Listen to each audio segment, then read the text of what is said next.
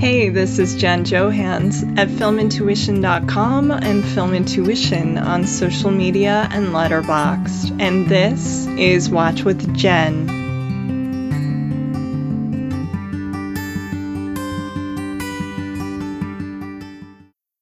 The last few episodes of the year are a little different. Last week, you will have noticed that our final traditional episode was number 52 of season two or the 2021 season. Julia Ricci and myself covering Roger Moore's tenure as James Bond. It is an episode I loved recording. I loved learning more about Roger Moore. I read a bunch of books. So if you have yet to listen to it, I think you will greatly enjoy Julia and I geeking out on 007. We had so much fun making it. And from what I've understood so far, you guys are eating it up, and I really appreciate it. That was the last traditional episode of one guest, one topic, the standard modus operandi that you've come to know and love on Watch with Jen. But the last couple episodes of this year are dedicated to physical media. It is something I am very passionate about. I work with DVD Netflix frequently, and I am a big lover of physical media. I grew up in the era of VHS and collecting videotapes, recording things off TV to be really obscure and nerdy. And then when DVDs entered the picture, trying to get all those, the film commentary tracks were like film school in a box to use the Robert Rodriguez slang for DVDs. And Blu rays are wonderful. Now we're in 4K, they're streaming. I think some people have gotten rid of their players, and they really shouldn't. Criterion Channel is that rare sort of port in the storm that still does offer DVD commentary tracks, but they're really not available in many other places along with these bonus features, interviews, things that we remember watching and collecting when we were, you know, movie lovers in the 90s and the early aughts. I am still a huge devotee of physical media. I have way too much in my house. I downsized and then I regretted it. I still have regretted what I downsized. So I'm always adding to my collection. And, you know, when I upgrade and I notice I have things in different formats, I'm always mailing off movies to my friends, like, oh, you can have my DVD because I got the Blu ray, or I'm donating them or selling them to used stores. Not so much anymore during the pandemic.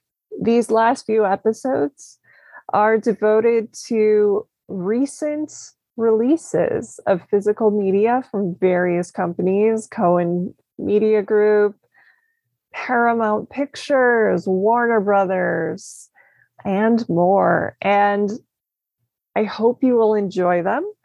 I, in preparation for this, have been having a lot of really engaging conversations with some of my good friends and some of your favorite guests of the past, including Mr. Blake Howard, Kate Gabrielle, Nikki Dolson, Walter Chaw, William Boyle, Rob Belushi, along with his mother. Yes, you heard that right. You're going to love it. We covered a bunch of these movies, and you are going to hear our conversations that we've been recording as far back as November. And also, a request that I've gotten frequently from listeners is especially the ones who've been listening all along and like all five of you. No, I'm just kidding. But the ones who listened from the beginning and really enjoyed those nerdy little solo episodes I put out recommending kind of like obscure movies or favorites that, you know, if you want to really impress your friends, you sort of pull these titles out of thin air. And that's how this show began. And then I added in the Friends episodes, and then those took over. And I've had some people email me and message me and ask, you know, when are you going to recommend more titles? Or I want to hear you on movies. Or if I have a really chatty guest and I have amazing guests, uh, they'll say, as much as I love your guests, you know, we barely heard your voice this time. Or um, I will get that kind of feedback. And so, what I did for you is a handful of these titles I could not rope other people in to talk about, or some I just thought might go a little more swimmingly if I covered them because I had so much to say and I didn't want to like dominate my guest.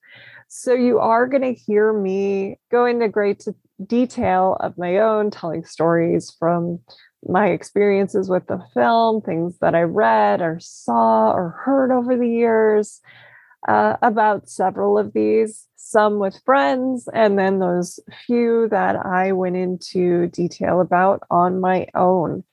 So I hope you're going to enjoy this last trio of episodes. We are kicking things off with myself going into talk about a movie that I really enjoy and I think it's worth a second look. Then we're going to be following my own foray into this title, which goes on for a good 20 to 25 minutes. So I hope you'll stay with me. But I did have a lot of cool um, stories and interviews that I recalled that I wanted to share with you. Then you'll hear me talk with my good friend, Kate Gabrielle. And following up our conversation with Kate, we have Mr. Blake Howard. So I hope you'll sit back, relax, maybe grab a notebook in case we start throwing out titles that you want to see, and enjoy the first of three episodes devoted to physical media and made up of these laid back conversations. Well, first up, we have a film from one of my favorite filmmakers. It's a divisive one. Some people love it, some people hate it. It's one of those movies that doesn't seem to really exist in the middle. You're either one or the other, which is sort of an observation that I made recently about Harold and Maude when I was talking to my friend William Boyle and interestingly enough, the filmmaker whose movie we're going to be talking about right now, or I'm going to be talking about, is featured on the Harold and Maude Blu ray. He is part of a film commentary track along with the great screenwriter Larry Karaszewski. And if you're somebody who has purchased it or is up on their physical media or just a huge super fan, you've probably deduced who it is I'm talking about. And that is the great Cameron Crowe. As somebody who, for years, has kind of been described by multiple people as sort of a Cameron Crowe character, I kind of define myself in those terms if I had to as being like part Ione Skye and Say Anything and part Patrick Fugit in Almost Famous. Kind of if you merge those two together, you have me very much. And people who know me well are like, oh, yeah, I see that. I love Crowe's work. The film that just was put out on one of Paramount's new gorgeous Paramount Presents Blu rays is Vanilla Sky. It is not one of Cameron's most beloved works. It isn't quietly as loathed as Elizabethtown, which I actually think there's a lot of merit in that one as well. Um, or like We Bought a Zoo or Aloha. We Bought a Zoo was not my favorite. Um, even Matt Damon, who's in the movie, there's a really funny story about him getting drunk at, I don't know if it was a wedding or a bar, and uh, he was out of order. And even when they were trying to like restrain him, I don't know if the cops were called or what the story was, he sort of charmingly said, you know, like, don't you know who I am? And that's usually when movie stars drop their, like, I'm the fucking gladiator, if you're Russell Crowe. And Matt Damon's like, I'm Matt Damon from We Bought a Zoo, which I just love. So even Damon knows it's not the greatest of films. But you know, I think Vanilla Sky is in that sweet spot of, of course, it is not the masterpieces that uh, Jerry Maguire, Almost Famous, and Say Anything are. But I think it's right in the tier below that. And it's still a dynamic, really fascinating movie. Beautiful to look at. It's haunting. It's one that was a huge box office hit. I don't know if people are aware, like it was $200 million at the box office, I think. So it actually did very well. I think a lot of that has to do with the star of the film, Tom Cruise, and the idea of Cameron Crowe reuniting with his star of Jerry Maguire, Tom Cruise, for this film in 2001. It's a remake.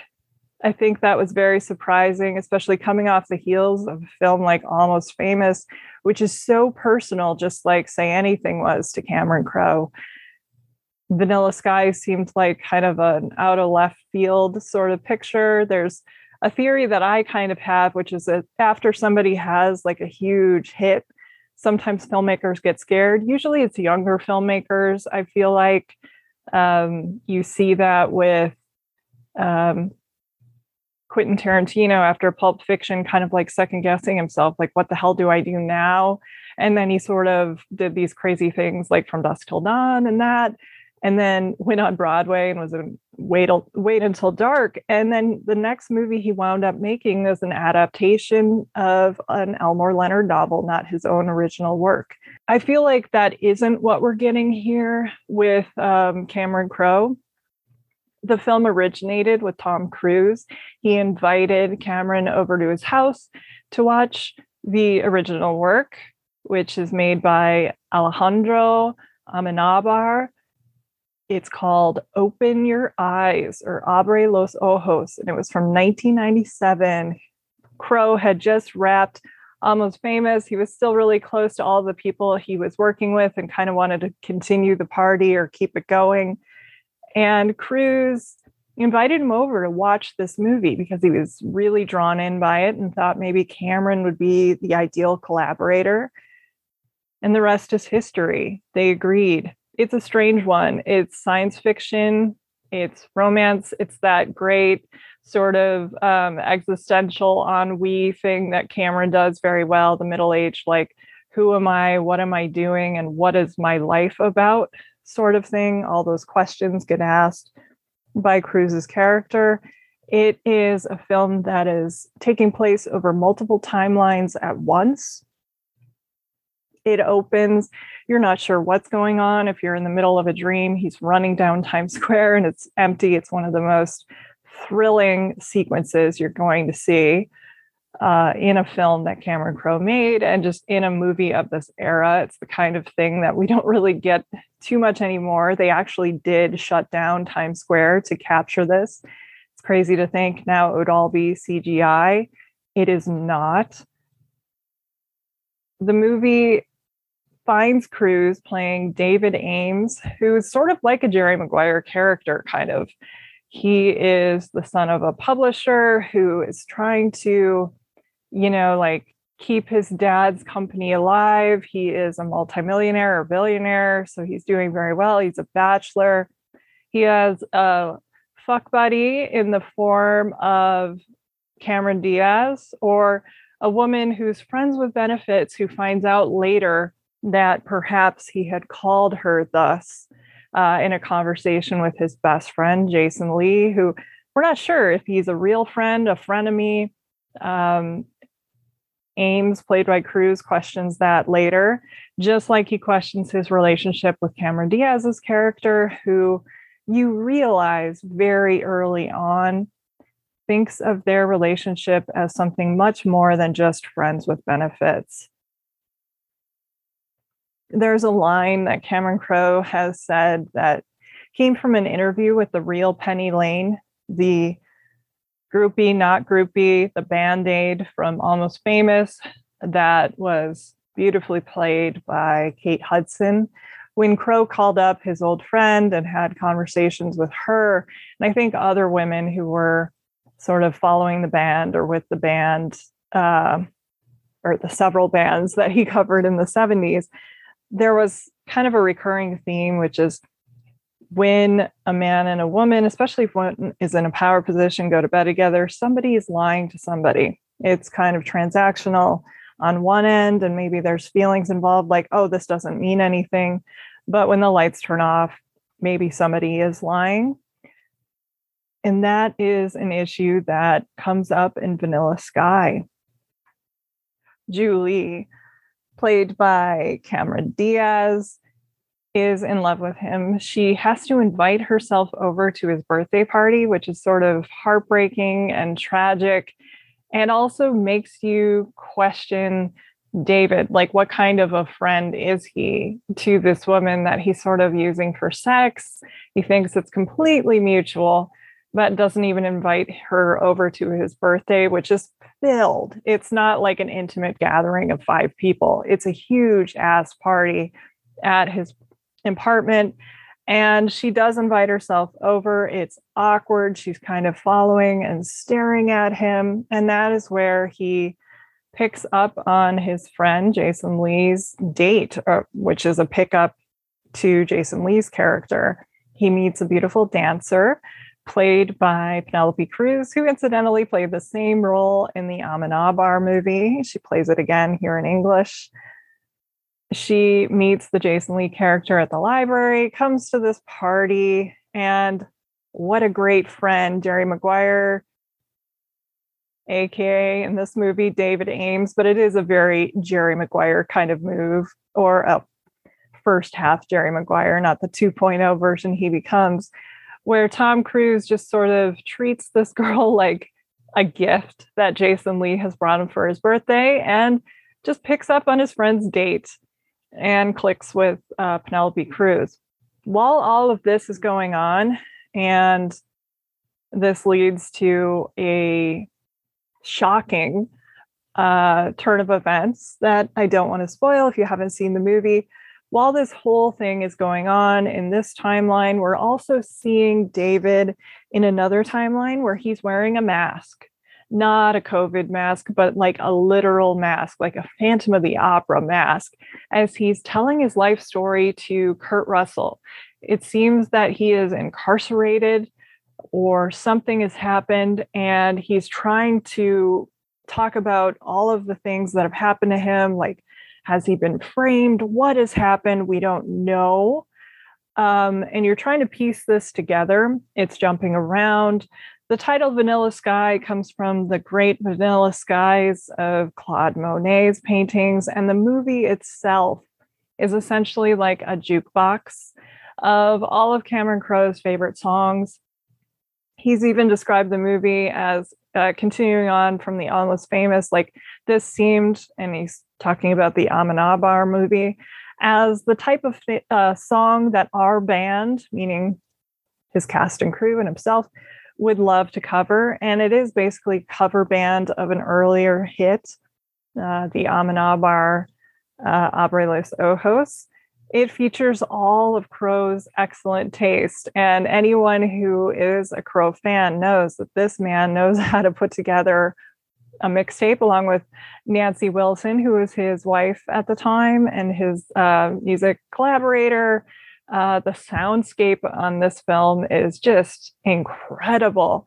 You have like songs used weirdly, like a tapestry layered up upon each other, along with lines from movies. It's sort of bringing to life that idea of, you know, you are what you read.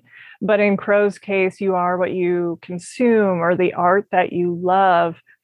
And it really comes through in Vanilla Sky it's almost like you're being bombarded with this fabulous taste. And I remember that was a complaint that a friend of mine had. Like, you know, Crowe is just uh, shoving his taste down your throat, and you know, I'm tired of it, or whatever the case may be. Like, they were not a fan, and I remember sort of laughing and going, "Well, yeah, but if you have the same taste as Cameron Crowe, like this is the ultimate." Uh, it's filled with, you know, French New Wave. You have Audrey Hepburn. You have like Gregory Peck and To Kill a Mockingbird. You have you know, references to great jazz and jazz pops up. You have Radiohead, uh, you have Paul McCartney. I mean, it is filled. It's like a Brian Wilson uh, symphony where he's sort of taking old elements of Bach and putting it and infusing it into surf songs as he did in the Beach Boys. That is what Vanilla Sky is to me. Is it a perfect movie? Hell no. It is a little too unwieldy. I mean, somewhat by design, I think, but I do feel like the second half of the film gets away. It winks at you. Um, it's interesting in the commentary track. Uh, and there's a commentary track, of course, filled in with this. There's a new filmmaker focus. There are all kinds of extra features on this Blu ray that you will need to check out, especially if you're a fan. But Cameron Crowe has talked about the ending of the movie as dividing people, and that there are like five different uh, interpretations of the ending, which, you know, I'm going to go ahead and read here. So if you have not seen Vanilla Sky, you might want to fast forward for a little bit or jump to the next section. Just keep fast forwarding. But I feel like this is an interesting discussion to have here. So I'm going to share it. Okay, the five interpretations of the ending, according to Crowe on his commentary track, and you can also read these on Wikipedia. Uh, number one, tech support is telling the truth. 150 years have passed since Ames killed himself, and the subsequent events form a lucid dream. This is something that I think is worth discussing. Why we believe certain people in films. Um, I know Christopher Nolan has brought that up quite a bit when talking about Memento. Everybody's like, oh my God, the ending. And it is kind of crazy. Like you do take it on face value when you first see it, or you might. And then you start thinking, wait a minute, the Joe Pantoliano character is like the one you can't trust through the movie. Why should we believe him? Uh, but is it true? Which elements are true? And you might have to come to that um, for yourself. I tend to believe that this might be uh, true in this case, the way it is presented. But I could see some of these other ones especially the fact that i mean this is a dream to some extent. So what kind of dream and who is doing the dreaming? Who is the dreamer and who is dreaming um, of what essentially? It's basically like uh, twin peaks the return sort of asking you that question of of what you can believe. Back to the interpretations number two uh, the idea that the entire film is a dream, evidenced by a sticker on Ames's car that reads 23001. February 30 does not occur in the Gregorian calendar. Number three, the events following the crash form a dream that occurs while Ames is in a coma. I mean, I think you could link some of those together. Number four, the entire film is the plot of the book that Brian is writing. Again, who is the dreamer? Number five, the entire film after the crash is a hallucination caused by the drugs that were administered during Ames's reconstructive surgery. Crowe notes that the presence of Vanilla Sky, the morning reunion after the club scene between David and the Penelope Cruz character, marks the first lucid dream scene, and that everything that follows is indeed a dream. I think you need to respect the filmmaker. But the thing about movies is, even if that's the story they're telling, that might be not the story you're getting. And I think Vanilla Sky is a fascinating movie in those respects. It would be an interesting one to watch and then talk about with somebody because you're not going to see the same picture, uh, even if you both agree on the same ideas with the end. I think uh, this is a really cool one to talk about.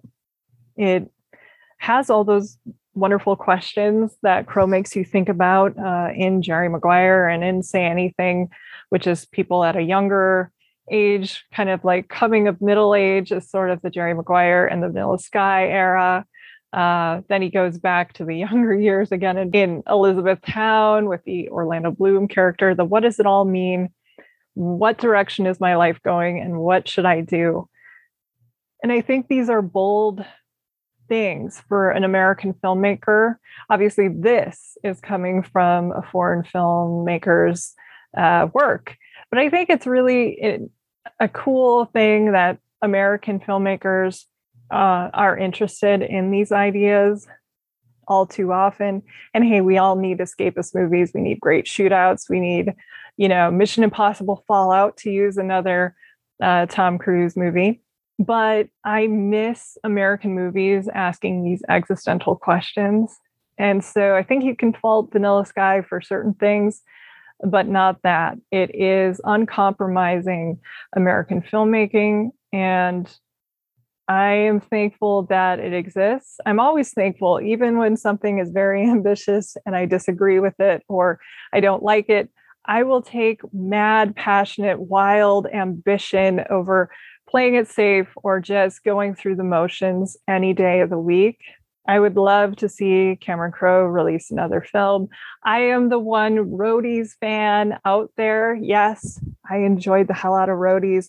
Maybe not like the first episode, like it needed some work, but it did find itself and it was a great, great series. And I, I'm still mad that it did not go into another season. So if you want to see something that Crowe did recently, do check out Roadies. It is not, um, you know, We Bought a Zoo, uh, which was another adaptation. And it is not Aloha. Now, I actually, there were elements of Aloha I liked and ones I did not. But again, uh, that one, okay, that's probably a rung below Vanilla Sky, but I find all of his work interesting. And I think interesting in a good way and in some cases in an epic way. And some of his films are among my very favorites. I also love the idea in his movies that people are both super cool with their taste, but also desperately uncool because of how nerdy they are with their taste. It's sort of a double edged sword. And I relate to that because I am a total arts and culture and music and book and film nerd. And, you know, this is sort of a great study of that, even if it's just presented as all of these elements that make up David these movies he saw when he was little, these songs, uh, albums, the album cover, like a Bob Dylan cover, which comes to life later.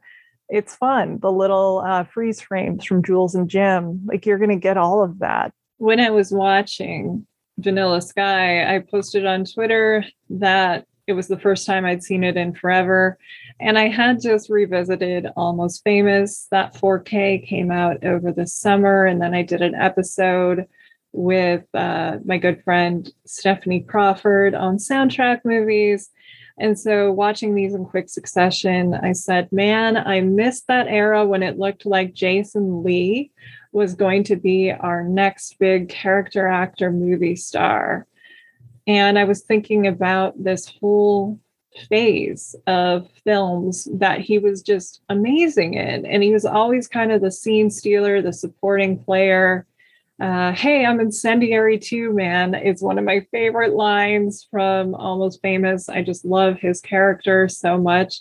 How can you tell I'm just one of the out of focus guys? Is wonderful.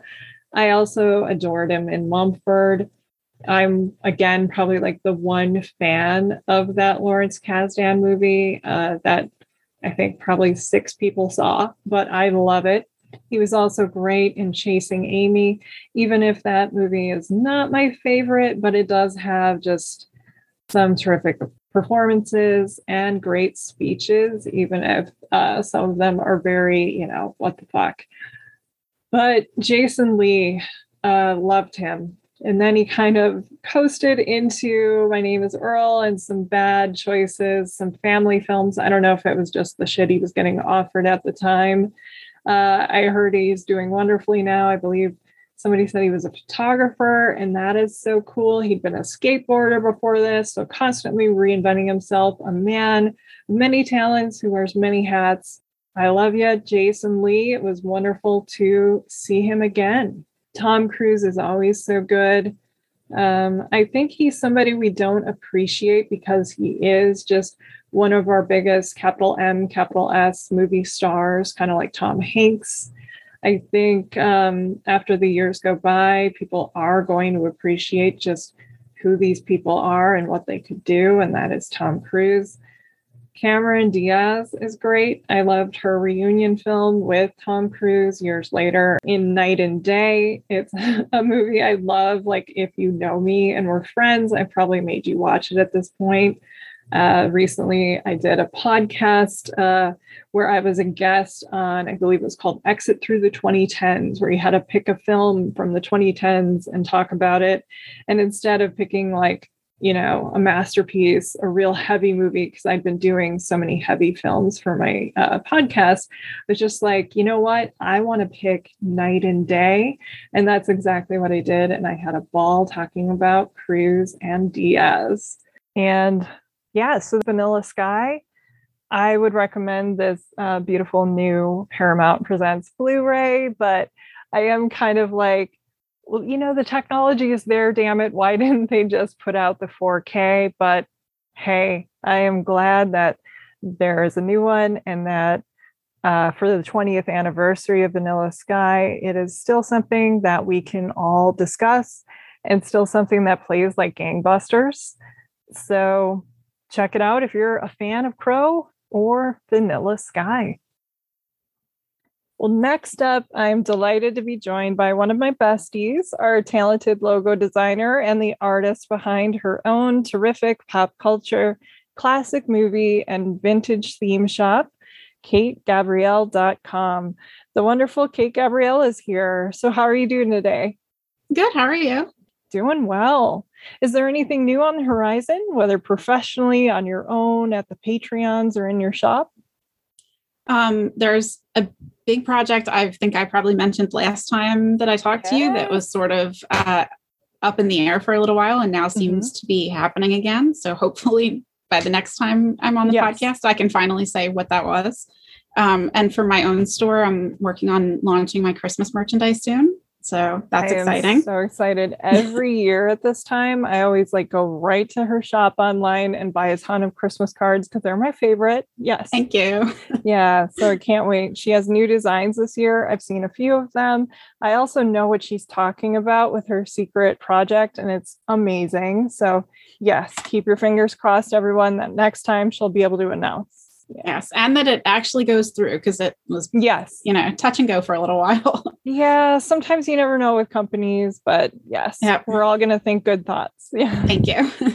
well, we're here today to talk about one of my favorite horror movies and yours, and one that was just released on 4K from Paramount in time for holiday shopping. We're talking, of course, about director Wes Craven's Scream, the 1996 game changing genre work that works as both a comedic spoof of the films that came before it and horror tropes, and also as a very scary movie in its own right, which is a tough balance of tones to get right.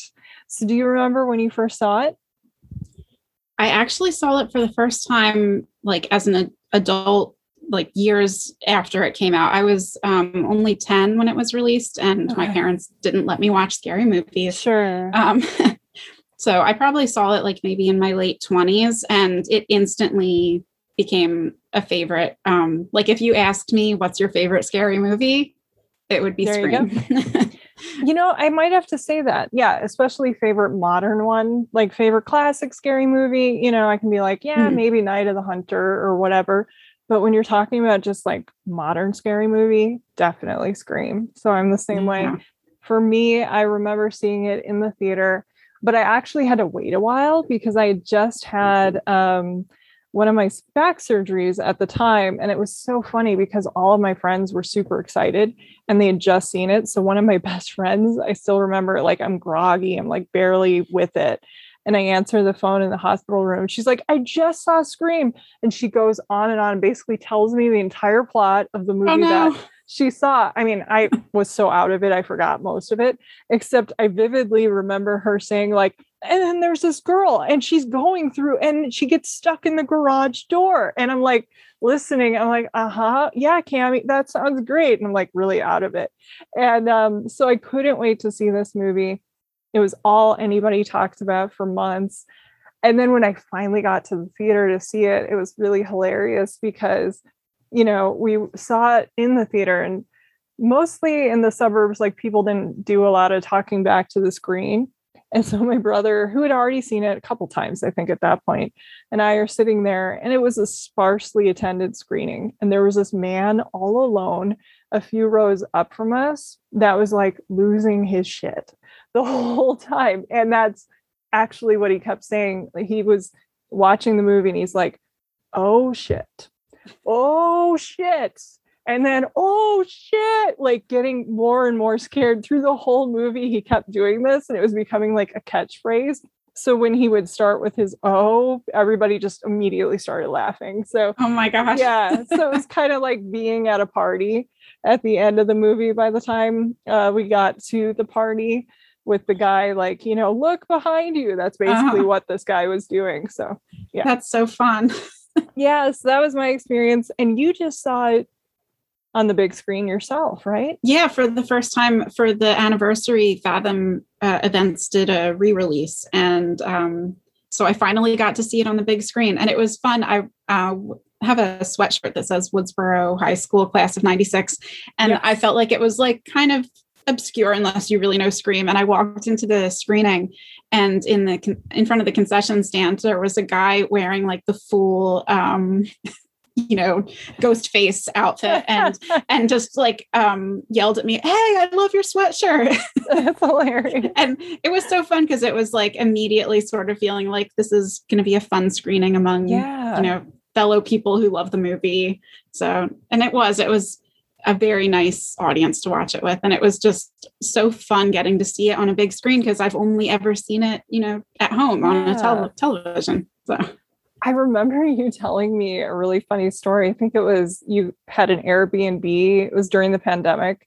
Mm-hmm. Was it around your birthday? And you were like ready to show this movie to your family or whatever. And you started it and you're like, we're in a, des- a deserted beach area. Like, this might not be a good idea. It's nighttime. like, wasn't that what you were talking about? Well, yeah, it was. Um, we had the windows open and it was uh, down the shore. And um, the neighbors also had their windows open and we had to really turn the volume up high for some reason like it wasn't playing the audio very oh. well and as soon as it the screams started in scream um I thought, you know, this might not be the best idea because it sounds like someone's actually getting murdered in here and we have the windows open. Yeah. and, you know, and it was an Airbnb. So I thought, like, you know, the neighbors don't know who we are and, yeah. you know, um, might oh be like, God, what is so happening? yes.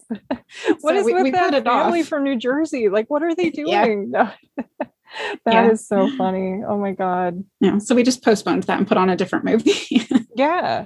No, and what's great is that kind of matches from what I've heard about it with Kevin Williamson, the screenwriter. Like, I guess he based the story, or I shouldn't say based, kind of was inspired by a real life killing um, or serial killing, I should say. Mm-hmm. And he was watching this thing on TV about it. And he was like, my windows were open, or I was starting to think how easy it would be if somebody got in my house and was like getting progressively creeped out more and more. So yeah. kind of, yeah, yep. The right, it is, yeah. Um, some, your house when you watch movies like this suddenly becomes so much scarier. Um, I, I have a habit of watching these movies like in the middle of the night when my family is asleep, and I'll. Yeah, you're brave. You know, well, I mean, even I've seen Scream so more times than I can count now, yeah. and it doesn't scare me, scare me anymore because I know what's happening and I know, you know, when people are going to get killed and things like that. But even knowing all of that and being so familiar with the movie, when I leave my room to like go to the bathroom or something, I just have that feeling where it's like you have to kind of like scurry. Yeah, like yeah. something's behind something's behind you and you have to just like hurry up to get to the bathroom and then hurry back to your room. And yeah. it just, you know, everything just feels a little bit more ominous than it, it really did before does. you watched it. Mm-hmm.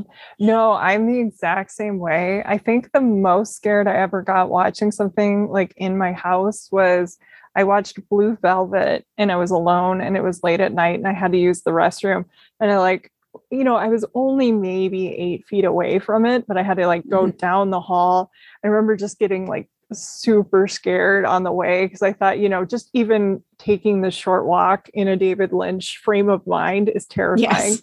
Also, when you're sitting in your house, I don't know, I don't like it's kind of that thing where you don't want to have like behind you, basically the look behind you. So Yeah. I'm always looking over my shoulder or, you know, that kind of thing. I have some great stories about that. My brother, who's a very tough guy, um, gets really freaked out very easily in um, scary movies, and he doesn't like to admit it. Um, but when we saw Hannibal at the big screen and then went home, uh, he had his own place and he like dropped me off. He was so freaked out. He's like, I'm putting up curtains because he had just gotten the place. and he's like, I got my curtains. I'm going to put them up and you're going to talk to me while I do it. And so like the whole time. And then we wound up, I think I picked up a pizza and came over there because he was that freaked out. And then we watched uh, The Shining in our house before he had moved out. Like we had a little dog and he lived in the basement. That's where his room was. And he, he had to go downstairs to grab something. And he actually brought the little dog with him. I mean, she Oh would have licked you to death, basically. But I just thought that was so funny. So I've done that with my cat Ariette. There have been Yes. times where I have to I have to leave my room to go to the bathroom, and I'm like, you know what? You're coming with me to the bathroom. And I pick her up, put her on the counter. yeah. You're Like, going to we're be my going for a guard cat. Yeah. Yep. Yeah. Yeah. I, it's so funny because it's it makes things that are familiar scary. it does. You know, like yeah. um, it it just sp- spooks you. It really does. Yeah. Did you know the first time you saw it that Drew Barrymore died um, early in? I don't think so. The first, I don't think Yeah, I knew the I first had time I saw it. No No. idea. Obviously, I'm sure my friend told me that, but I was thankfully in such a stupor that I didn't remember it. But that was the biggest shock, kind of like a Janet Leigh and Psycho shock. Yeah, I was gonna say everything that I ever like read or watch about Scream will say like this is so groundbreaking that Drew Yeah. Barrymore dies at the beginning, and I'm like, um, Yeah, Psycho. That, Yeah. Yeah. that was the groundbreaking one. But I mean, it is, Yeah. I guess, like in the slasher genre, um, it's groundbreaking for that. I It guess is. like you know the modern time period that like usually the Yeah. protagonist is introduced at the beginning and is like the final girl that survives to the Good end. point. Yeah. Yeah. No, you're So- right. It was um, really shocking for the time. And I know Wes Craven, of course, who's like one of the forefathers of the modern version of the horror movie, was at this period. I guess he said he was thinking he was probably done making horror movies because he said, you know, like they had devolved into these slashers and he said it was going in really misogynistic and super violent towards women, dark places, and he didn't want to do that. And so I think he'd been offered it. It was called Scary Movie. Mhm. Um, but he was working on The Haunting and then that fell through. And then he heard Drew Barrymore read it and wanted in. And he said, you know, something I had respect for Drew. And I thought if she read it, this must be different than my, you know, reservations. And sure enough, he read it and he's like, no. And so she was supposed to be Sidney Prescott. And um, you know, there was some scheduling conflicts, and so she switched it out. But I think it actually works better with her as Casey Becker. Yeah. Yeah, I think that that's perfect. And I also really, I think Neve Campbell is absolutely perfect as Sidney, though. I, So I had seen, you know, when you watch things on Amazon, sometimes uh, those little like trivia things will pop up, which I don't Yes. actually agree with. I think it's stupid and it should, it distracts you from the movie if you look at it. But Yeah. I looked at it. Yeah. and and it had like a list of people who had auditioned for that role. And i saw melissa joan hart had auditioned for it. And i just suddenly was like picturing this alternate universe where clarissa is sidney. Yeah. and um Mhm. i feel like it could have worked. I i really like neve campbell and i am happy with how that turned out and i think she's the best choice. But like being a huge fan of clarissa There explains it all i was just sort of thinking about that now and i think that would have been really interesting and i think she would have been really good at it yeah, that is a role that you could totally see that. I know um, at the time, I think Craven had seen um, Party of Five and just Mhm. thought she had this ability to play both innocent and also had a toughness to her. yeah And I agree. I think she's really good. My favorite story with the casting is I mean, there were so many people up for um, Billy Loomis too Mhm. that didn't wind up getting it, including David Arquette was supposed to be a, and Yeah. he just, yeah, I think he asked to audition for Dewey. And yeah even though Dewey was supposed to be like this hunk on the paper, I mean, David is cute, you know what I mean? But, you know, he was supposed to be kind of a tougher guy. And uh, Yeah. So I love what he brought to Dewey. I thought it was really funny when I read that Matthew Lillard was like bringing his girlfriend to some reading for a totally different project at some casting office. And they just happened to, I don't know if they observed him talking or just standing there. And some person came over to him, a casting agent, was just like, you know, we have this other project. We want you to read for it. Just, you should do it. And so it was like if he hadn't been there that day or they hadn't oh. crossed paths, like just crazy. I didn't know that. He's, yeah, I think he's probably maybe MVP. the best character yeah. in the movie. Yeah, I love him so much. I know. And it's, I always liked his performance and I liked the character but watching it this time uh, on the new version, and I should say for people listening that do have 4K capabilities, it looks amazing. But watching it this time, I was like, you know, I think Matthew Lillard might have stolen this movie away from everyone else. Just his weird yeah. affectations, how he says some of those lines, like "leave her alone," and um, Oh my God. And you know, mom and the parents are going to be, so yes, mad at me. So mad at me. oh my God. So good. Yeah. Yeah, I love him.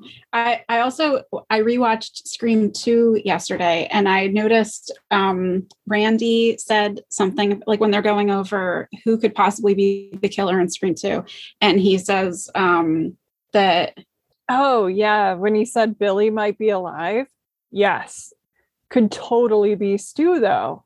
Like was stabbed yep. in like certain spots and it might not have killed him or something like that. And like just in the back of my mind, I'm thinking like maybe they bring him back for Scream Five. I would I love that so much. Yes. Like they they already laid the groundwork that maybe he's actually somehow still alive you know it's it's not Ooh, just like i'm so glad you rewatched that because no. that just made me even more excited. Yes. Oh that's a good idea. Yeah I also like i generally when i see people rank the movies people like never put scream 2 that high and i think it's mm-hmm. really fun.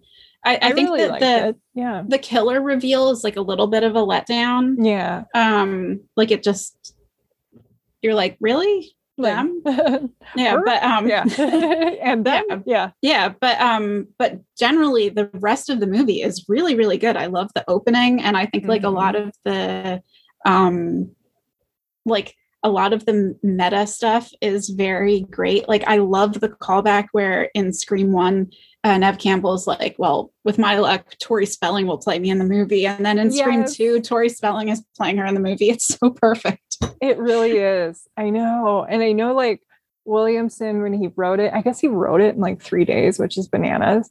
Um, he actually wrote like little treatments or ideas for Scream 2, Scream 3. So mm-hmm. I, I do think it's really smart that they were kind of thinking ahead, like, hey, if yeah. this hits, because it really did usher in that whole late 90s period of teen scary movies again, because they'd kind yeah. of been on their way out. And I really enjoyed Scream 2. I watched it again a couple years ago, and like the whole Sidney wanting to be a great actress thing seemed a little over the hmm. top. Mm. Um, but that opening thing with Jada Pinkett Smith was so terrifying. I remember yes. seeing that in a theater and it suddenly made going to the movies really, really scary. Yeah. Yeah. I actually, um, the theater that I work at, um, I used to volunteer there like five years ago, and I saw Halloween for the first time there. Oh, cool. And um, so I, when I was volunteering this one night, I went to see Halloween, and um, I think it was actually on Halloween too. And oh uh, so while I was watching it, this guy walked in dressed like Michael Myers, um, and just sort of walked around a little bit and then left. And oh I God. I was unnerved for the yeah. whole screening because of this guy. And I never brought it up or asked anything about it. I thought that maybe they had planned it as like a stunt or something. Um, so like that was like five years ago. Then I'm working at the theater now. And at some point I brought it up and I said, I remember when they did that stunt where they had somebody come in dressed like Michael yeah. Myers and it scared me to death. And they were like, no, we didn't plan that. This guy came to the theater to see the movie and he was like 15 minutes late. And we said, sorry, we're sold out. And he said, can I just go like look? and they let him like go in. So this guy just walked in, looked at everyone watching the movie and left. oh my God, that's so perfect. Yeah, and that would but- have terrified me. Like Oh my yeah. goodness. Yes. And and it's funny because it's such a vivid like part of the memory of me seeing yeah. that movie for the first time is this guy just like and and he was just sort of like observing and then left. yeah. Know? Oh my god, I can only imagine. Wow. I think Scream 3 obviously kind of like jumped the shark as we shall say, but Scream mm-hmm. 4 is really good. I think yeah. that one and the second one might be tied for me or very close to a, a second, but mm-hmm. the first one still my favorite. Yeah. I love yep. too that um the female power in this movie. Like I'm related to somebody who was actually named after Tatum in oh my the gosh. film. Yes. That's so cool. Yes. And so um so that movie and her character, Rose McGowan's uh, very feisty heroine, uh, had an impact. All the women in this movie are great, and it kind of helped make women go to scary movies. I mean, usually we are kind of we're there, we're naked, and we're killed right away. Yeah. But um, yeah, I think that's one thing that's really unique about Scream. Sidney complains about that. She says that's why yes. she doesn't watch scary movies. exactly right? Yeah. yeah. And, and it's actually one of my favorite scenes when she like complains about that and she's like you know and and this idiot is always running up the stairs when she should be running out the front door. And then literally right after that she like goes to open the door and the dead locks on so she runs up the stairs. Yes! Oh know, my it's goodness. like so, so perfect. It really um, is. Yeah. I, I, mean, like, I think there's probably people who don't like the um oh the how, meta. Yeah. Yeah like how meta it is or how you know tongue-in-cheek it is about previous movies and stuff. Like there's a lot of um you know references to other horror films and that and stuff and people might not like that but i get a kick out of it. And it's also it's this groundbreaking this, for the time yeah, and, and this was actually probably the first scary movie that i watched and really liked and so a lot of the references were actually lost on me the first time that I ever watched it. And then as I've been expanding my um, like library of which yeah. you know uh, horror movies I've seen, every time I watch Scream, it's like I'm getting more of the little references that I didn't get before. Like I actually watched Nightmare on Elm Street for the first time this year. Oh, and cool. um, it had completely just passed by that the janitor was dressed like Freddy Krueger.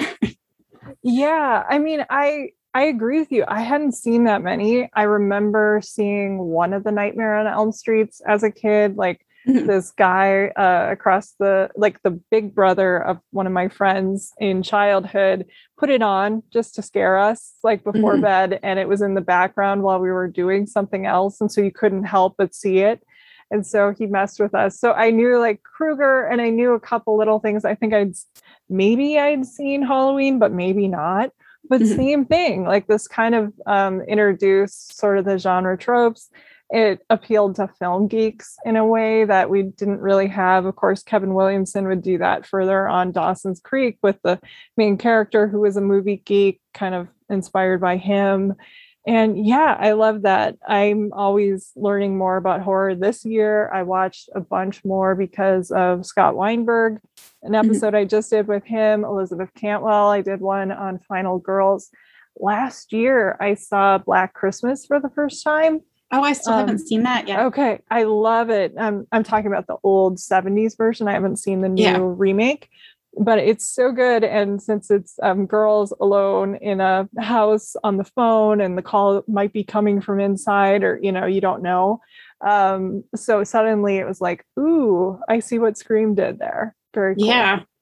It, it's neat how many callbacks there are, or even like um, I I loved when the first time that I ever watched Friday the 13th, I had already seen Scream and so the whole time I was watching Jason's it, I, mother. yeah, I was like, it's Jason's mother. like, that's, it's not Voorhees. Jason. Yes. yes. So I was like expecting that. But then I was not expecting when I watched that for the first time when he like just sort of emerges the from the water. yeah. Oh my God. So, so scary. Yes. It's yeah. such an idyllic moment where she's in the boat and then, ah, yeah. Yeah. Very I mean, it was scary. actually almost like Scream gave me like a sense of, um, like false a false sense of security yes. when I watched that movie yeah. because because I was like, oh, it's not Jason, he's not in this movie. And then that that really caught me off guard. Yeah, so. and I like um I mean Halloween I think was the biggest influence and I like how mm-hmm. that it goes back with some of the names even Loomis of course with Billy mm-hmm. and just some of the names are great. Yeah. Um so much fun. I love this film. Are there any other observations you've made over the years have when you watched it how surprised were you by the reveal of the killers? Maybe we should do that. Yeah. i was very surprised at the end. I i wasn't expecting it to be two people for one thing. Yes um, that, that was me. Really it made sense once yep. you know they revealed it and i'm like that's how he was able to like do a phone call and he could you know one of them could be Attack. in the room and yeah, yeah like that all these things. And um I was com- I was completely shocked. I was not expecting it. I think there was a part of me that thought Billy was suspicious because um, mm-hmm. he was he's he has this very like um he's eerie yeah. sinister vibe and his his like confrontation with Sidney at the top of the stairs in the hallway at school about where it's like, come on, it's been a year since your mom died. Like, shouldn't you be over this by now? That I know always, yeah, always like just rubs me the wrong way it's supposed to like i mean yeah. even sidney's like um no or like, the introduction to him coming through her window and yeah something like i was watching i can't remember what he was watching on oh. tv like we were we were an r-rated movie and now yeah and it was like PG. a scary movie that he was mm-hmm. watching and all the good stuff was cut, uh, cut out and i'm like you know only this guy would think that you know it wasn't like fatal attraction or um, mm-hmm. body heat or something sexy or scary, but it was like a scary movie. I can't remember what it was, but yeah, that always kind of rubbed me the wrong way too. Yeah. Yeah. I mean, his character, I think I, I he's suspicious from the beginning and you always mm-hmm. kind of wonder if it's him. Yep. But Stu literally like did not even no. cross my mind that he would be a part of it. So I know. I was thinking uh, maybe the movie geek for a while. I mm-hmm. think we were supposed yeah. to be suspicious of. I love Gale Weathers. We should talk about um, yes! Courteney Cox, who almost didn't get this because she was making friends at the time. And what appealed to her is she was playing such a nice character. She wanted to play the bitch. And yeah. so she said that they almost didn't let her read for it because they're like, well, you're just such a, you know, she's seen as so good and wholesome she's like, I can really turn on a dime for you guys. And she did. And yeah, yeah she does a it. great job. Yeah. It's also, I know they ended up getting divorced, but I think it's so cute watching this and knowing that like her and David Arquette met on the set of the movie. And yeah, it's just cute. and they still have such affection and respect for each other, which is nice. Yeah. Like, you know, they'll do interviews and still talk about Gale and Dewey and they know yeah. what it means to the fans and also just their evolution. Um, because they're they had a kid or two, I can't remember. And yeah. so it's just kind of like, you know, scream baby. So yeah. Yeah. Nice. And they're I think they're both gonna be in the next movie too. Yeah. Oh, I'm excited. So that's neat.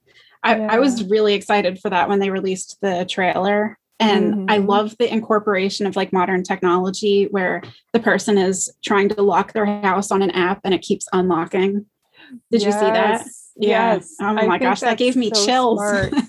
yeah like um i remember in scream 2 where they wanted to star 69 their ass or something was like so i like that they are trying to incorporate whatever is the thing at the time they're yeah. not just pretending like none of this exists and so mm-hmm. yeah it makes it more scary yep yeah and it's real smart too because it yep. makes it more relevant absolutely yeah. yeah so good I can't wait for um I have the other ones as a box set. I think in the future there's going to be a huge one. What did you think of, you know, the the new movie being called Scream? I'm kind of mixed on that. Like, come on with the Scream 5. Let's go. Yeah. Yeah. I'm not a fan. I no. I like I tweeted about this. Yes. it bothers me. It should be Scream 5. It really I think should. Because as a big fan of the first four, when I saw that a movie was coming out named Scream, my first reaction was, wait, they're remaking Scream? Yes. You if you I know they already did it with Halloween. Yeah, there are three Halloweens like, and three Halloween twos or something yeah. like that. They were joking. But, like, come on, you guys. Yeah. So Scream Five, that's what it should be. I think we're gonna call yes. it Scream Five. Yes, yes. everybody. uh, I'm glad some of the people are returning. I'm a little worried they're not gonna have Marco Beltrami back, who is such a good composer and his music in the mm-hmm. other films really i think made them what they are i love the theme but for dewey yeah. every time you would just know like he was okay at the end when you heard that western theme do do do do you know you knew he was fine i love the marco beltrami score so when i heard he wasn't coming back i was a little worried but it's been cool to see him um, kind of go on from this film you know he became an oscar winning or Oscar nominated composer. And then he's mm-hmm. also in the genre. Like he did the scores for the most recent Fear Streets and worked with Wes Craven, I think like seven times. So really what, cool. This will this will be the first one. I think Wes Craven directed all four, right? Yeah, and this right. will be the first one that obviously he won't be that's able to so direct. Sad. So yeah, yeah. So that's interesting yeah. It's interesting even that they decided to continue it since it was envisioned a little like sort of as a trilogy. Yep. It was interesting that they continued to continue continued mm-hmm. to continue. yeah, they decided to continue on. Yeah. yeah. Yeah, and I think four was so much stronger than three. So we're going to keep our fingers crossed that yeah. you know five. I like that. Um, you know, it's people who probably grew up with Scream, so it has it's made by people with a lot of affection for it, which I think is yeah. very cool yeah. Yeah i'm excited about it. I'm i am too looking forward to january. I mean yes. it's still funny to me though that they choose like i would think you would release a movie like that in october but i know. yeah it's always weird when they do that.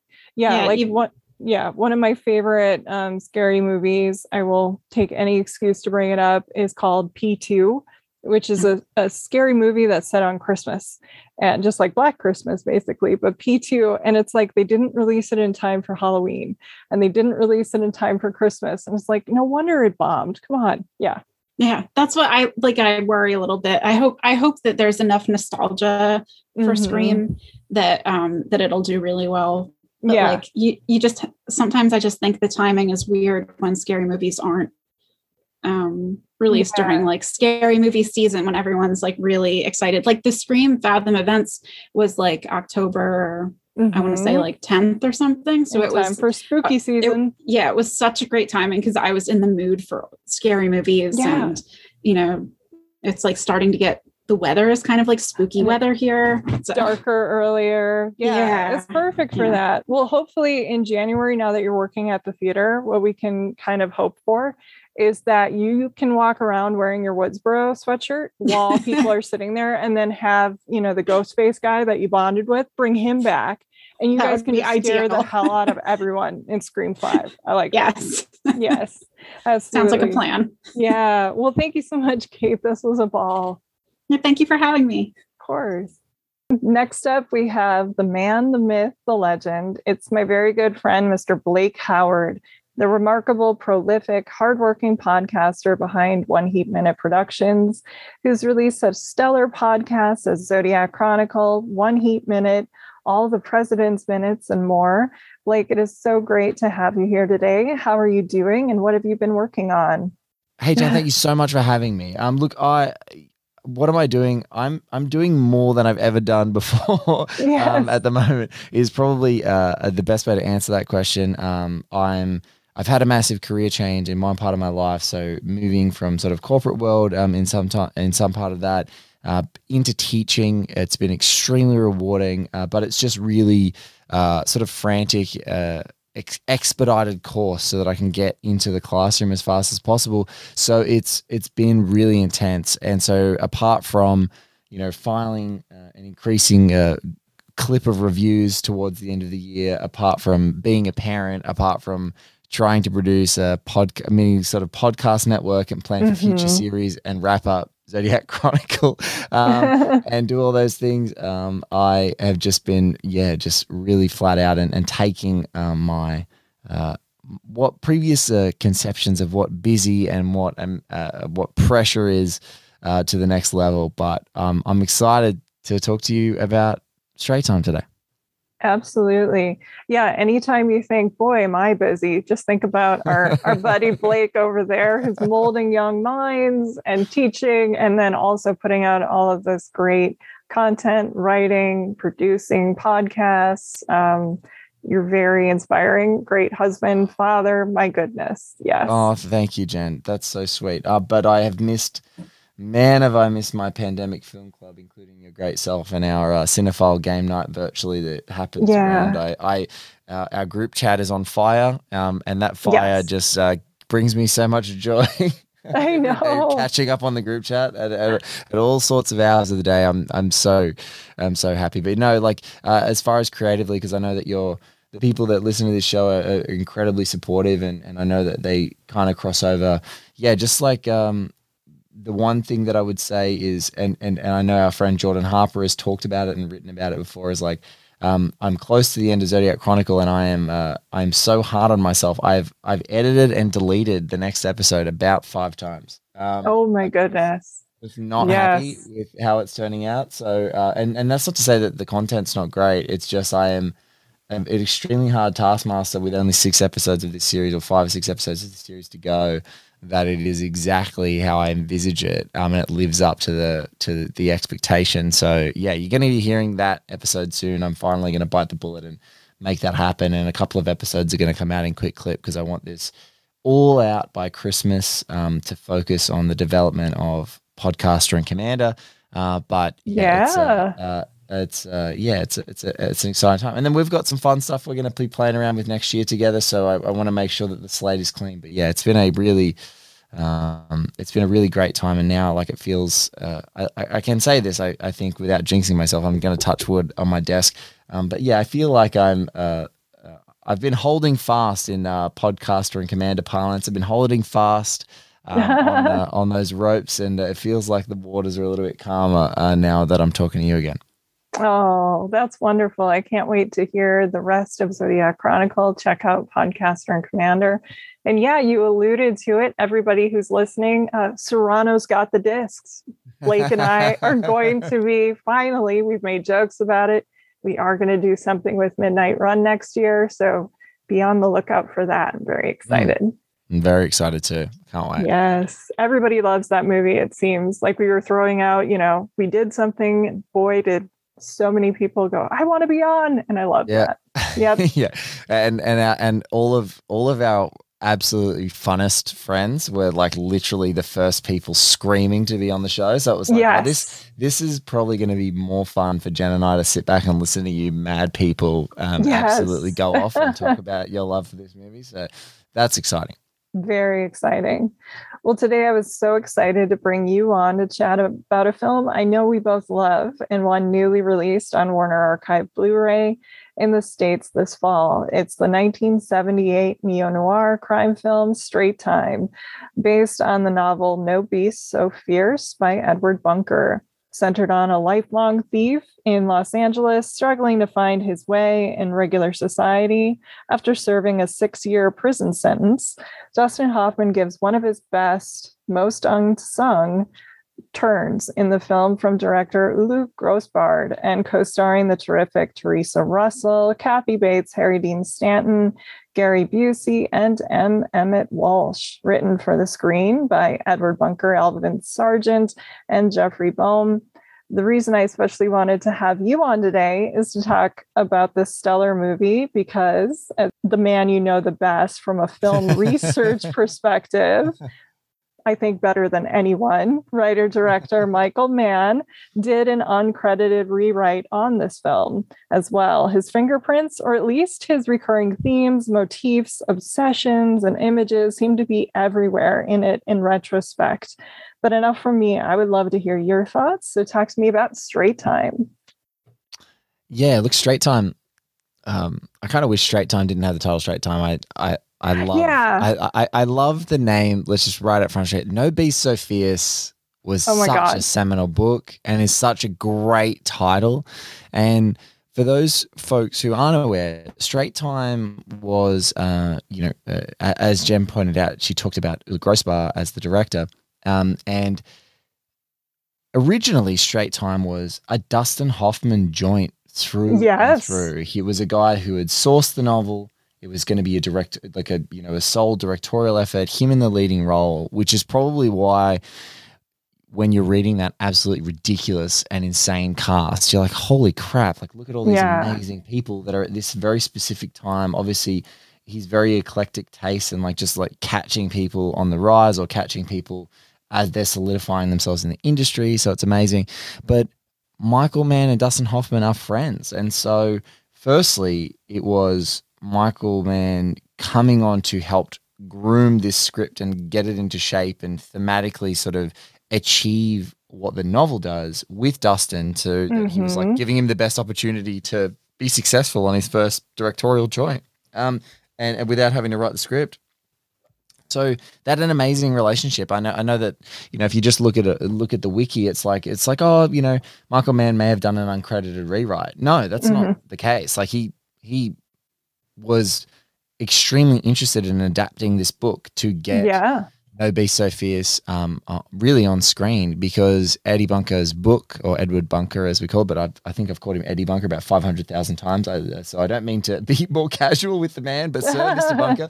Um, but Eddie Bunker, um, who, if people you know don't know you you definitely know him from Reservoir Dogs because he's one of um, the crew in the you know the yeah. original high school Reservoir Dogs but he, this book, No Beast So Fierce, was such a seminal novel. It had such an impact on, you know, especially LA, you know, conceptions of LA crime uh, and and really institutionalization. And its fingerprints and its influence are everywhere in Michael Mann's films because his his conception very much was looking at, you know, the the once you have gone down a certain path in crime, two things happen. One is, and that this is what I really want to focus on with you, Jen. One is that once you're in that system, quote unquote, it's almost impossible just based on the conditions of the world once you exit that system to ever yeah. truly escape. True. Gladiator Academy, right in yeah, right yeah, in heat there. Like the, right in heat there. And then the second thing is uh once what what people don't realize is you know, and as you said, Gladiator Academy, but it's almost like Gladiator University because sometimes yes. that incentivization of like uh, back, you know, to pivot back to crime because the world is not ready to receive your um, mm-hmm. um, your penance, you know, your your institutional penance. It just you get sent back to you get sent back to jail and then you get coached and guided and mentored on how to be a better criminal so that when you yeah. leave don't ever go back again and you can navigate the world of crime and and stay free mm-hmm. and stay on the lam long enough um, so that you don't go back to jail and so if people are hearing me say these things you're like um, and, and ever listened to a single michael mann podcast that i produced particularly one heat minute it's like all those thematic resonances are they're not a mistake they're they're, no. they're absolutely in heat um, they're all over the place and in fact um, Eddie Bunker was originally going to be in Heat, cast as Nate, which is why Jon Voight looks like that with that crazy mullet and that moustache. Because if you see Eddie Bunker, oh, that's fascinating. Crazy long hair and a moustache, and yeah. he's a fixer. And uh, Michael Mann uh, said, you know, a very sweet thing to Jon Voight, who has now gone off the reservation. But he said a very sweet thing to, to him at the time, which was, um, you know, Michael, why are you getting me to do this? Why don't you just get the guy? You know, Eddie Bunker. Like he's right there. He doesn't have to wear a dumb wig or um, have to get these pock marks on his face and he doesn't have to get this moustache. And uh, Michael Mann's like, no, because I want us to work together. Otherwise, we don't get a chance to work together. So well, this this movie has all that in spades in the background. And so why it probably flew under the radar, uh, especially at the time, is is internal studio turmoil because as oh, Dustin Hoffman. was yeah. Yeah. As Dustin was getting ready to produce this film, getting out there and having some time at the beginning of the film trying to get it going, get it moving, there was studio conflict about the amount of time it was taking for him to execute on this vision. And as it's the story as old as time, Hollywood studio interferes. He gets bounced out of the director's chair, and they're like, mm-hmm. "All right, let's just shoot the script." And he's a professional actor, so he does it, thinking, you know, all of the preparation, all of the script work, all of the, you know, the casting, you know, he was at the helm of all of that. And then he yeah. just, you know, the sort of the day to day, um, it's almost like a second unit director taking the reins of the film, essentially. Like he just gets bounced out of the director's chair. So I think also a large part why this movie doesn't get the credit and doesn't, you know, uh, isn't as ubiquitous as it probably should be is because the studio at the time was like, mm, no, we're not going to back you. So that's yeah. No, I agree with you. Yeah. And I just learned I was watching some of the TCM introductions over the years, which always have the best tidbits. Mm. That Bunker started writing it and got the book published in San Quentin. I love that. By the time he got out, this book was already like a sensation, and Hoffman had already optioned it. You mentioned um, that, yeah, Hoffman did get bounced. He was trying to direct, write, and produce. And he kind of also thought it was too much, according to Robert Osborne on TCM. And so he was like willing to step down a little bit, but he still had that final cut in place, um, which he was going to have as director. And so I think a big part of the fight after was Dustin wanted to have final cut, and then the mm. studio did. Th- it was like a whole. It was kind of like Ishtar before Ishtar. I mean, not to that level, but that's the press that was coming out at the time. Um, interestingly, I didn't realize that he had worked with Ulu Grossbard before on who is Harry Kellerman and why is he saying those terrible things about me in 71. so he did kind of like pick somebody whose sensibility sort of matched his own, which I thought was really smart. Um, but it is very much you watch this movie and you can see Michael Mann all over it. And I shared that on Twitter because even the AFI credits him as, you know, having a hand in the script. Like he didn't make the credits, but he's there. And hilariously, as Blake understands some of my reply guys, someone replied to me and pretended to be one of the credited screenwriters. I mean, first of all, they're all dead. Like they're they're all they've all passed on, you know, rest in peace.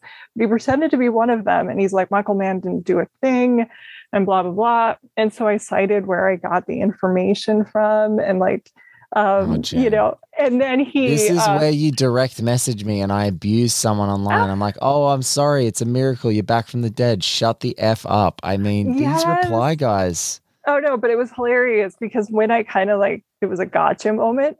He deleted all of his tweets about it because I think he figured out, wait, and then he blocked me, and it was just some random guy. We're going to call him Roger because that's what he went by.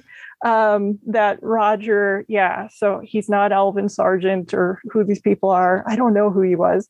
But what I loved is I shared my thoughts on this movie and how much I loved it. And hey, Michael Mann fans should check it out and Matt Zoller Seitz shared, and um, Walter Chaw and Janet Maslin, and people way bigger than me. But he was like, nope, I'm going to pick on this one person because if I go after Matt Zoller Seitz, like everyone will know. And I thought that was very, very yeah, with, funny. With Matt's yeah. great power, with Matt's great reach and power, uh, Roger would have been toast. Yes. Yeah, yeah. Poor, Ro- poor Roger. DMs would have been lit up. Um, yes. Yeah, look, it's a reply guys. Sorry i'm going to digress to reply guys. I don't want to do that. But no one thing that uh, i really wanted to talk to you about about this film because you know the the back end of the film is is more of what the book truly is as in the sensation of you know being on the lam the systems yeah. that you um, used to survive the the codes. I mean, I know it's you know this is deeply Michael Mann shit. Even me saying it, um, I've sort of got a smile on my face right now just saying it. But it's like all of the codification of these processes and the systems and this like ecosystem that you create to live kind of off the grid or away to set up heists to get yeah equipment all those things it's such a process driven and it's just such an intoxicating you know uh, thing for people like i know you and i when we watch mm-hmm. it like just mm-hmm. how the how the whole picture of the world is painted. Um, it's just so so wonderful. But the one true thing you know and again me bouncing back to one of my favorite parts of heat in a different way is um, the the donald breedan character in heat uh, oh my goodness. Yeah. Dennis haysbert's character has one of the most heartbreaking of, yep a heartbreaking vignette in the movie. Originally, when it was seen in '95, was thought of a, a, bit of an excess, a bit of an unnecessary excess, if you like. but that, but that picture of so the African American male experience um, of institutionalization, and then just the the awful reality of the exploitation. Yeah, used and abused. Try and get back. Yeah, yeah, just use and abuse, and and how how how can you stay and the the great questions asking truly of like how can you stay on the straight and narrow in this context all of that is just so powerful and mm-hmm. the first really like half an hour of like establishment of this movie um, is is that. And I it is can't get enough of that because not only is it wonderful 1978, you know, uh, like a, a, kind a side of LA being shot yeah. like that is just amazing to look at because LA is so drastically different um, now, mm-hmm. but looks so wonderful then. Um, it, it just that's the true true true like epic heartbreak that kind of bookends and then foreshadows the the climactic moments of the movie is there is almost nothing there's almost no chance that you're going to get through without bouncing back like and mm-hmm. the whole system is geared to that and i just think when you watch hoffman's character whose name in this film is max dembo when you watch max like go through that and start to it really starts to crystallize that this is going to be his life.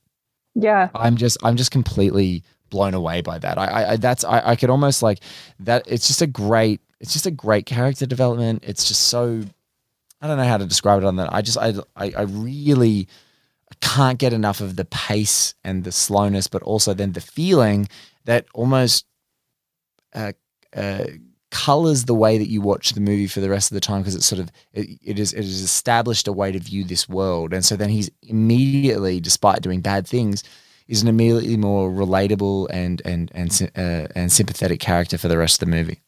Yeah that first half hour is slow and they need it because basically you're under the thumb of authority um, you know it's a hurry up and wait situation like yeah he is manipulated and just targeted and bullied by his horrible parole um, officer. And uh, oh my God, how slithering is M. Emmett Walsh in this movie? Like, my goodness. M. Emmett Walsh is like, you know, that stupid meme, like, understands the assignment. Like Holy, Emmett Walsh, yes. Emmett yeah. Walsh no, invented so, the assignment. Yeah, he invented, yeah, it's like a, he did. He totally did because it's like everything he's in, he's just completely perfect. The mm-hmm. eye, like mm-hmm. whether it's sincere, like something about the twinkle in his eye that he's always got one up on you. Yeah, yeah, gleeful, beautiful. But yeah, no, he's he's such. A, he's such an enjoyable prick. Like there's just kind of no other way to put it. He's just so yes. Enjoyable. Yeah, he's kind of that stereotype of like the cop who got you know picked on as a kid and then just mm. wanted to just beat the shit or pick on people. It's a big, you know, cliche here, but that is in a sense what M. Emmett Walsh is. It's like he wants to have something over and be able to control people and he gets off on it. And it's mm. just, oh, it's unbearably creepy. And you just get so angry.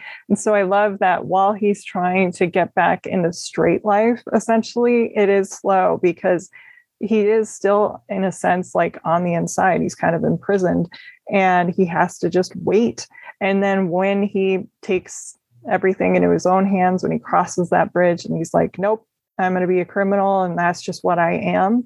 Uh, the pace gets very frenetic as it goes on. And I love that switch up.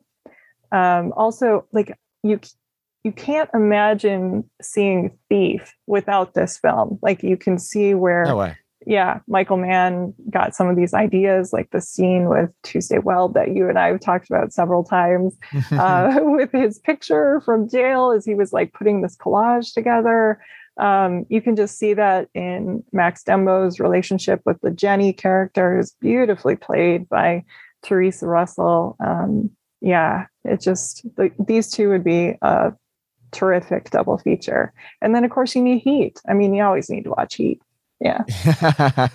yeah. Look, if there's any. If there's anyone who knows me, like it's not hard for me to pair a movie with Heat.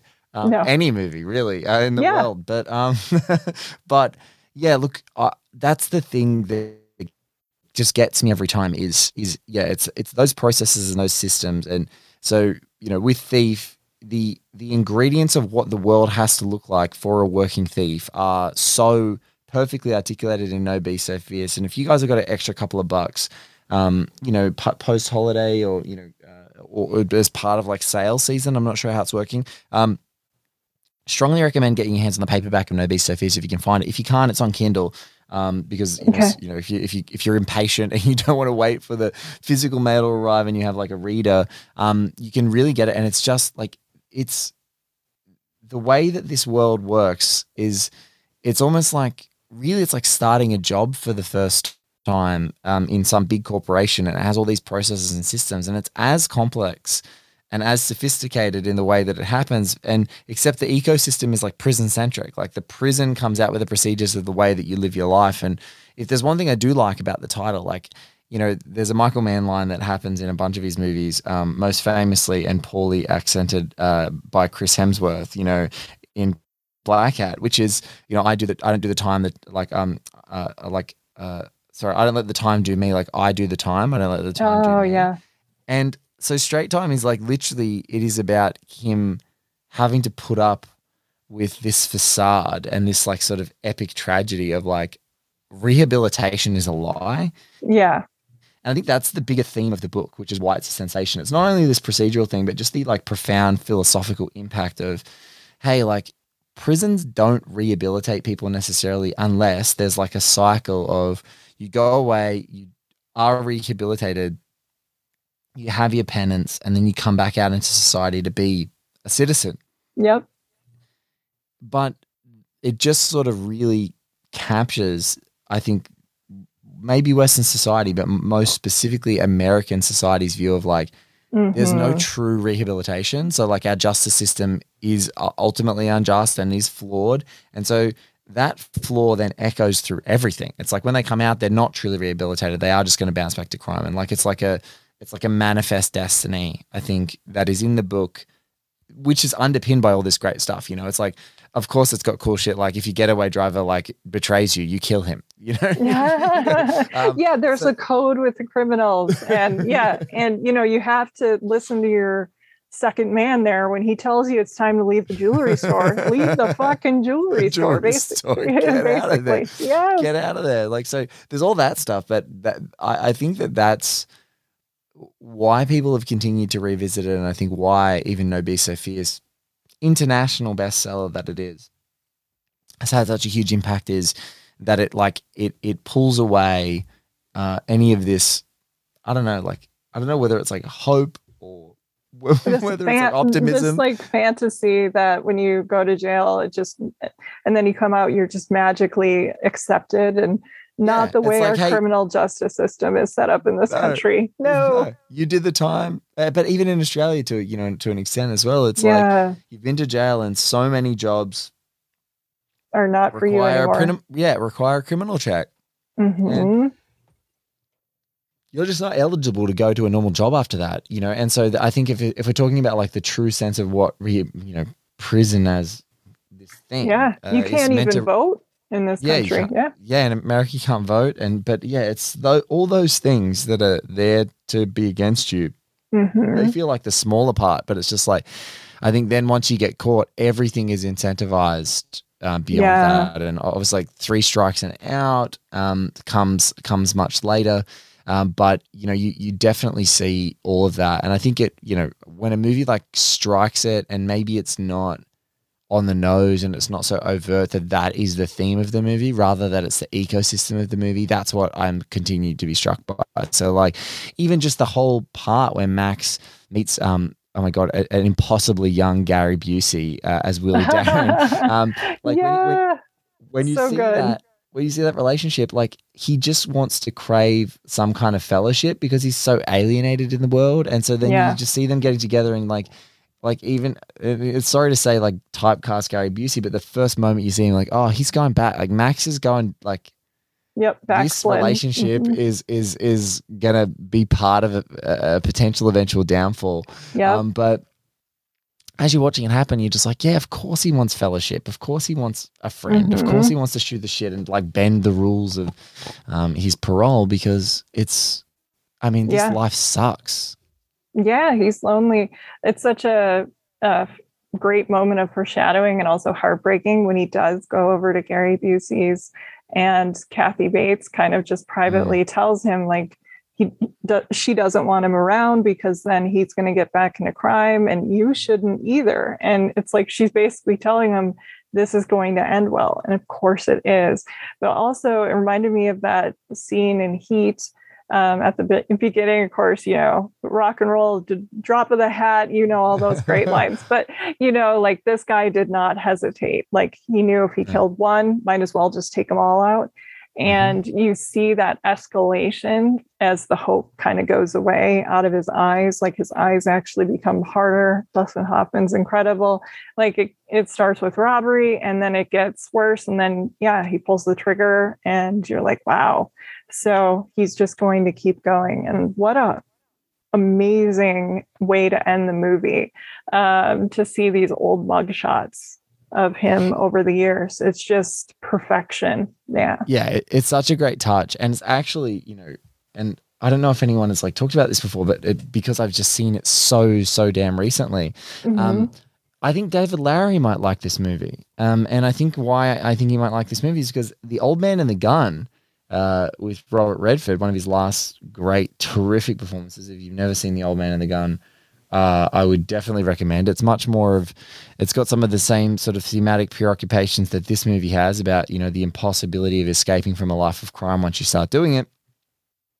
But it's much more fun, um, yeah. and I feel like the the the kind of like Robert Redford watching all the ways that um, his lead character in that movie gets like captured and taken to prison as kind of like the coda of the movie um, feels like like the happy version of um, straight That's, time because straight time yeah. straight time is depressing but uh, that one's like the happy way of approaching it and yeah it's a it's a really fascinating thing that like you know again the whole redford and hoffman thing for my Blake, universe their movies talking brilliant. to each other you are brilliant because one of the videos that I watched before this was David Lowery and uh, Robert Redford kind of doing a TCM discussion with, uh, in this case, it was Ben Mankiewicz about this movie. Like they sort of introduced it. They mainly talked about their movie, and then at the end talked about, um, you know, with a little bit of thoughts on Straight Time, but mostly talking about Old Man and the Gun.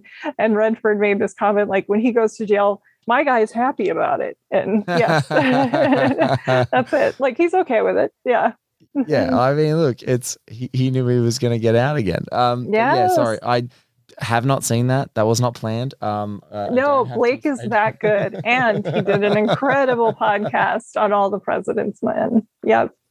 Oh god, that's so funny. Um, yes. But yeah, so that that's just one, you know, one of those like uh, beautiful similarities and echoes that you yeah. see. Um, but but yeah, in this, it's so heartbreaking. It's so mm-hmm. heartbreaking. Um, it's uh, it's yeah, it's it's that that's what gets me in this movie now. Like I think especially if you're an impatient movie watcher, and not necessarily if you're an impatient movie watcher overall, but if you're just not in the vibe, the beginning of this movie sometimes is one of those things I feel like that people might, if you know, if you've got an Apple TV remote, are like, all right, I want to, I want to speed this up. I'm going to hit that 10 second ahead like 25 times and just Ugh, like, you know, get, yeah. get, you know, get ahead of this. But they don't deserve the, movies. No. Uh, and but I'm just like the beginning of the second half is the stuff that only resonates for me because of the beginning. So yes. I'm just always like, you know, the the other stuff we've seen and we've seen versions of it. We've seen this familiarity. We've seen what happens when you just like decide to commit yourself to a life of crime, and and you know, mm-hmm. Straight Time is burdened by its influence more than anything. Like we've seen movies like this, and you know, influence on um, and No Beast So Fierce directly influencing Michael Mann's work so heavily. Um, but it's uh, yeah, I think the beginning of this, that LA, you know, getting out to prison, walking around to try and get all these jobs, like the the grueling, like walk here, walk there, I can't catch a bus, or maybe I haven't got enough money for the bus. All those things, just those little details, um, they're they're my favorite part of the movie, truly, because of then that foreshadowing builds so strong as far as character building for, mm-hmm. for everything happens later. Yeah, you absolutely need that. It's like setting up the dominoes. Yeah. This was wonderful, Blake. I want to thank you so much. Are there any other thoughts on straight time you want to discuss before no, we just get it. Physical just media. get it, everyone. Yeah, just get it. Physical media. Trust I'm such, I'm such an immense fan of physical media because of the unpredictability and unreliability of different corporate interests. Um, yeah, uh, this was services. not available on streaming for the longest time. Yeah, uh, yeah. It's a, like I, I, our, our bene- benevolent corporate, benevolent corporate interests who have uh, control mm-hmm. of what we mm-hmm. consume. Um, I don't trust them um, no, not uh, at all. Or like, or what's that line from the Italian Job? Like the one good thing in the new Italian Job. Like I, I don't, um, I don't, or sorry, no, I trust them, but I don't trust the devil inside them, and that's basically uh, why I'm like, get physical media, get yep. your hands on it, um, because you will acquire things that just are simply not available, anywhere else. And and and and you know, um, speaking also from a practical standpoint as a dad, my physical media collection comes in handy if the internet goes down or something yes. like that with two small children, because then I can just jump to the shelves, grab the physical media of all of their little movies that they like, and I could chuck mm-hmm. something on because uh, it's there. But yeah, it's uh, no straight time a must acquisition. Personally, going to make sure that I have it because I only have like an old, old, old, old um, copy of it. Um, so yeah, you must, you must get your hands on it. Yeah, absolutely. And I just sent my old DVD off to our other pandemic movie club buddy, Jed. So this yes. is great. Yeah. So Jed trust is. all of our tests our tastes here. Yeah. yeah, you can definitively say that uh, our our whole crew um, wholeheartedly endorse this, and I feel like. Um, you know, our, our great author friend Jordan Harper and great friend of this show, uh, Watch with Jen. I think Jordan, like Jordan, approaches the uh, the sort of like fatalistic view of crime and mm-hmm. society mm-hmm. so beautifully in his work that I feel like he's a bunker guy too.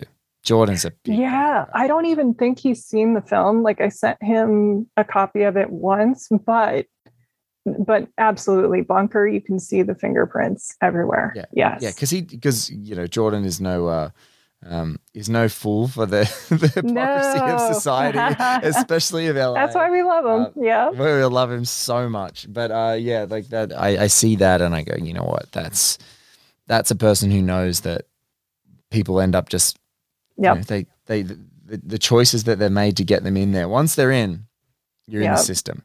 You're in the system. You're in the game, essentially. Mm-hmm. mm-hmm. Yeah. Blake, this was great. I want to thank you so much. Thank you for having me, as always. I love of this course. show. I also want to thank everyone for listening, especially my patrons who support the show and help fund my research, equipment, film rentals, RSS fees, and more for as little as a dollar per month at the Film Intuition Patreon, which is the home base for the show. Other ways you can support the podcast are by sharing, reviewing, and subscribing to Watch with Jen wherever you get your podcasts, and also checking out the cool merch store hosted and created by our talented logo designer, Kate Gabrielle. You can find the merchandise store, including shirts, tote bags, stickers, and more by visiting filmintuition.com and clicking on the shop link. The show's theme music is solo acoustic guitar by Jason Shaw and is available in the free music archive. You can also reach me or interact with Watch with Jen anytime on Twitter, either at Film Intuition or our Watch with Jen account as well. Well, until next time, please take care and happy movie watching. This is Jen Johans at filmintuition.com and filmintuition on social media and Letterboxd. And this is Watch with Jen.